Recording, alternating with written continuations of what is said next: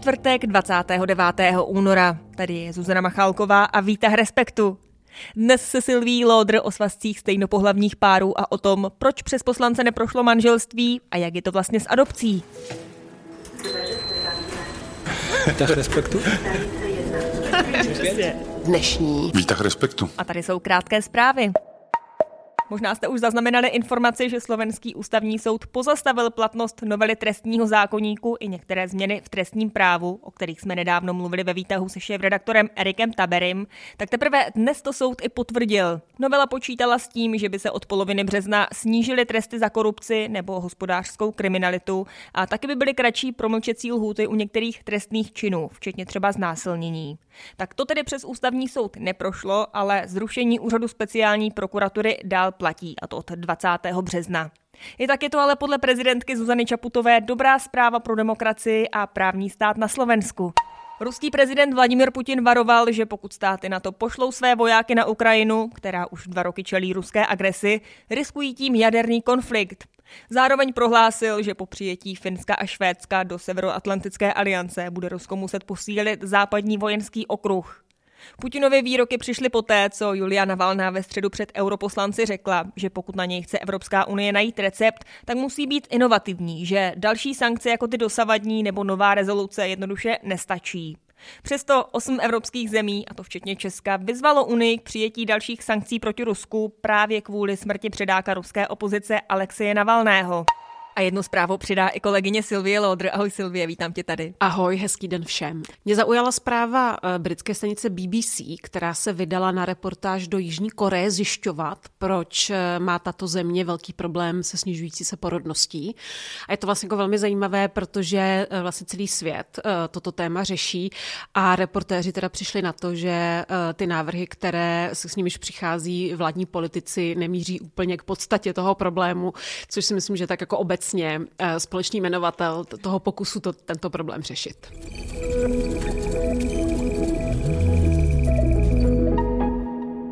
Dnešní výtah respektu. Návrh, který narovnává materiální práva homosexuálních párů a já si myslím, že toto narovnání práv si zaslouží, je naprosto v pořádku. Říkám ne adopcím dětí stejnopohlavními páry, a říkám ne tomu, aby se soužití těchto lidí nazývalo manželstvím. Tak svůj postoj k novele občanského zákoníku vysvětlila poslankyně KDU ČSL Romana Bělohlávková a stvrdilo ho dalších víc než 130 poslanců a poslankyň, kteří rozhodli o tom, že svazek stejnopohlavního páru už nebude registrovaným partnerstvím, ale jen partnerstvím, nikoli ale manželstvím. Uzavřením sňatků budou mít stejnopohlavní páry nárok na společné jmění a po zesnulém partnerovi nebo partnerce i na vdovský nebo vdovecký důchod. Pořád ale nejde o stejná práva jako u heterosexuálních homosexuálních párů, hlavně tedy co se adopce týče, k tomu my se dostaneme, ale Silvě obecně vnímáš ty změny jako posun kupředu? Mně je vlastně trochu žinantní to takto hodnotit vzhledem k tomu, že ty změny nemají dopad na mě. Takže já bych možná se trošku vyhnula tomu jo.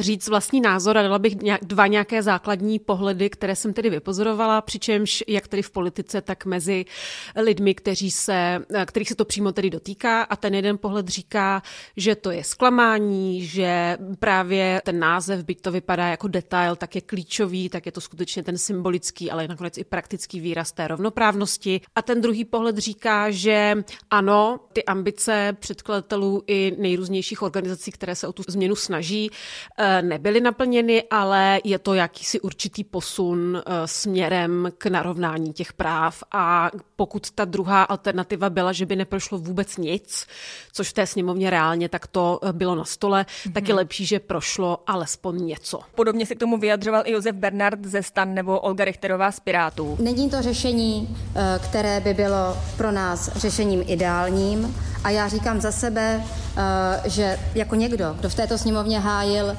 manželství pro všechny v roce 2018 a od té doby Tohle je prostě pouze jeden krok, jeden mezník na té cestě, kterou ke skutečné rovnosti a plné důstojnosti všech občanů v naší zemi ještě musíme ujít. Když se ale zastavíme u toho manželství, které tedy stejnopohlavním párům nebude umožněno, tak on ho poslanec SPD Jan Stíla označuje mimo jiné i následovně. Páry se neberou proto, aby prožívali lásku.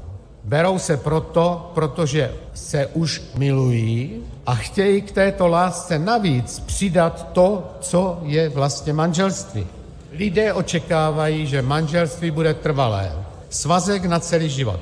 Rozvod je široce považován za politování hodný. Tak to tedy může být pohled jen některých politiků nebo třeba části společnosti, ale co nám z toho vyplývá? Jak v Česku vlastně chápeme manželství? Co to pro nás je? Vlastně z toho jednání sněmovny jsme se dověděli, jak to manželství chápe podstatná část naší politické reprezentace.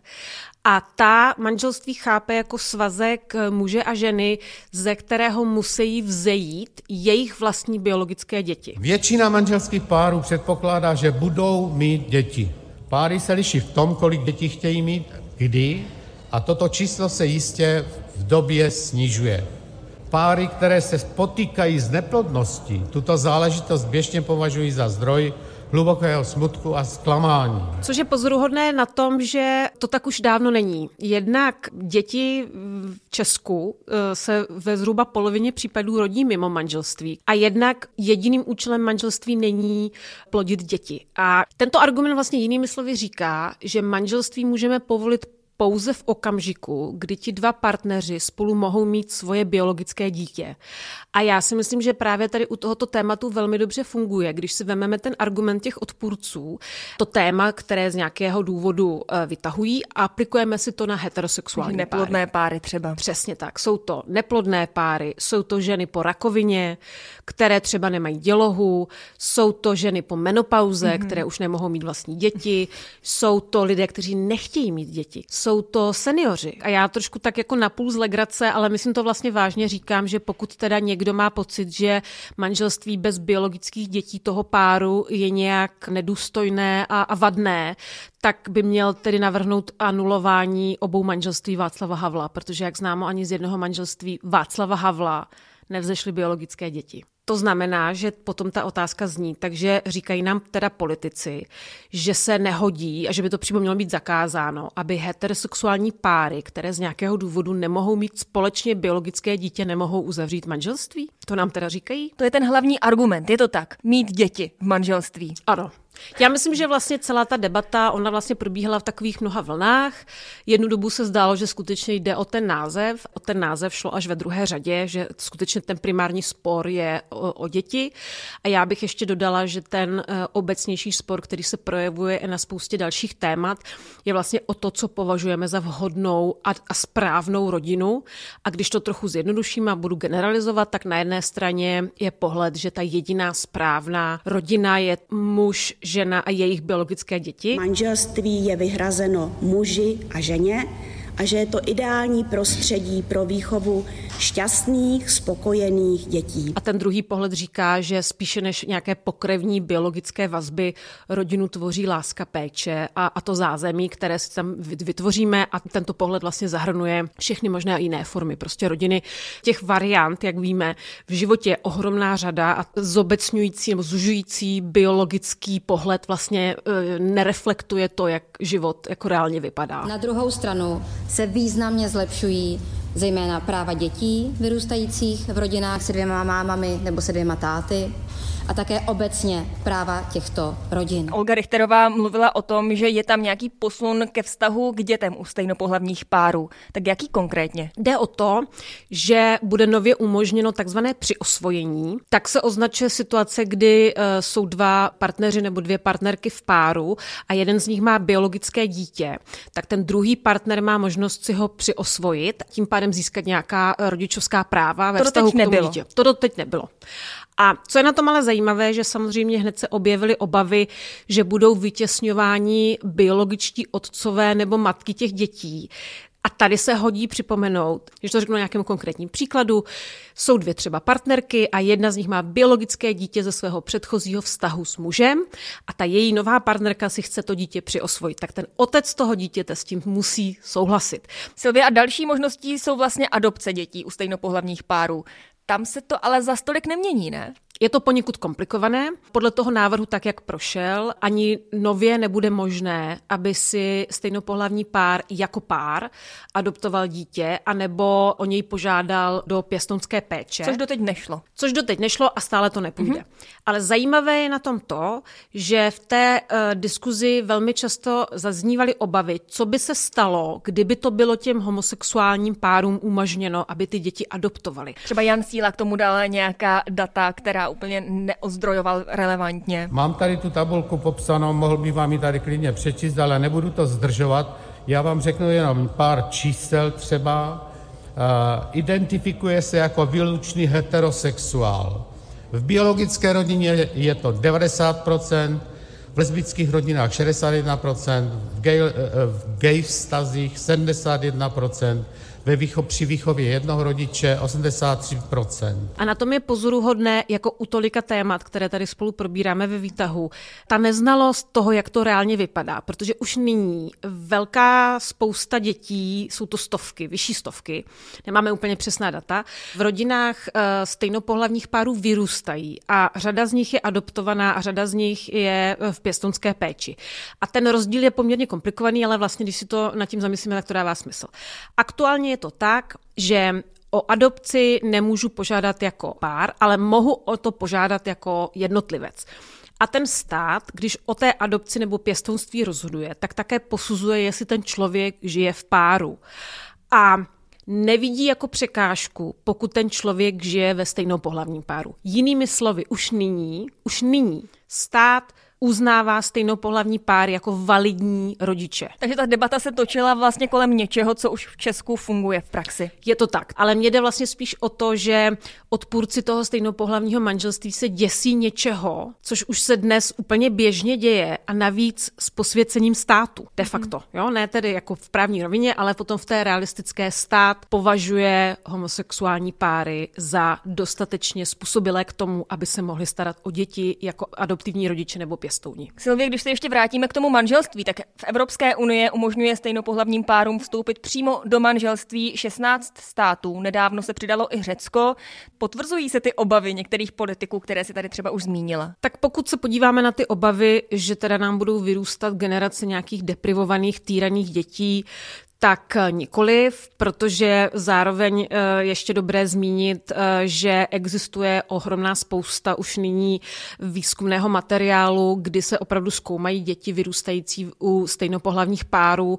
Velká většina z těch studií nedochází k závěru, že by byl nějaký rozdíl mezi těmi dětmi. A další ta obava klasická, že na to existují různé vtipy, že vlastně ta stejnopohlavní manželství zničí tu tradiční rodinu. Ani to si teda jsem si nevšimla, že by prostě ve Velké Británii nebo v Irsku nebo ve Španělsku eh, jenom díky tomu, že byla zavedena stejnopohlavní manželství, se rozpadala tradiční rodina. Samozřejmě můžeme se bavit o krizi nejrůznějších institucí, včetně manželství, ale ta krize je způsobena úplně jinými faktory než skutečnosti, že umožníme části společnosti do toho manželství rovněž vstoupit. A možná je potřeba pořád opakovat, že to není o tom, že zrušíme manželství jako takové mezi heterosexuálními páry, ale že jenom doplníme tu možnost i pro páry homosexuální, aby mohli Přesně mít opravdu tak. stejná práva. A proto je úplně absurdní třeba argument, taky to tuším říkala poslankyně Bělohlávková, že jí píše celá řada občanů a občanek homosexuální orientace. Jsou to lidé, kteří žijí obyčejné životy a jsou v nich spokojení, ale jsou to lidé, kteří jsou si sam, samozřejmě také vědomi toho, že mají nejenom práva, ale také povinnosti. Tito lidé nechtějí, aby se jejich svazky nazývaly manželstvím, nechtějí ani adoptovat děti, protože vědí, že jim to příroda neumožňuje. K tomu by se hodilo dodat stejně, jako jsem to říkala před chvílí, že velká řada heterosexuálů odmítá vstoupit do manželství. Přesto to nikoho nevede k úvahám, že by se, nemě, že by se mělo zrušit manželství pro heterosexuální páry. Takže já mám takové jako obecné doporučení, že pokud ten argument, kterým odpůrci stejnopohlavního manželství zdůvodňují odpor vůči tomu manželství eh, stejnopohlavních párů, lze jako analogicky aplikovat na heterosexuální páry a tam to nikomu nevadí, ta situace, tak to prostě není validní argument. Tady se jenom ukazuje ta propast. No. Je to tak. Silvie, co teď vlastně bude dál? Ten návrh míří do Senátu. Tady si nemyslím, že by to mělo šanci projít v nějaké zlepšené verzi. Spíš mám trošku obavu, že senátoři kreativně ten návrh upraví a pak bude velmi zajímavé sledovat prezidenta Pavla, který eh, podporoval tu změnu v plném rozsahu, jak se postaví vlastně k tomu kompromisu, jestli ho teda bude považovat za důstojný, anebo ten návrh odmítne, ale spíš bych si teda typovala, že ten zákon podepíše, protože by bylo úplně absurdní, aby ten zákon odmítl. Byť teda takto nedokonalý. Silvie, moc ti děkuji, měj se krásně. Já děkuji. A díky patří i vám za to, že posloucháte. A zveme vás ještě ke čtení na webu Respektu, kde jsou nové texty. Jeden právě od Silvie o terapeutickém psovi, který je po znovu otevření Filozofické fakulty Univerzity Karlovy v hlavní budově. A další od zástupce šéf-redaktora Ondřeje Kundry. Česko přišlo s hodně zajímavou aktivitou, snaží se schánět zbraně pro Ukrajinu ve třetích zemí a dávat dohromady koalici eh, jiných zemí, která je bude vykupovat. A my jsme s kolegou Jardou Spurným zjišťovali, jak přesně to vypadá, když se tyhle ty zbraně schánějí, kdo přesně je schání a za jakých okolností a co vlastně všechno se nalezlo, protože, a to v textu píšeme, se nalezly i velké rakety. Výtah. Jo. Výtah respektu. Co ještě jinýho? Dnešní. Výtah respektu. Tolik dnešní výtah. Z našeho studia pod centrem Langhans Člověka v tísni se těším na slyšenou zase zítra.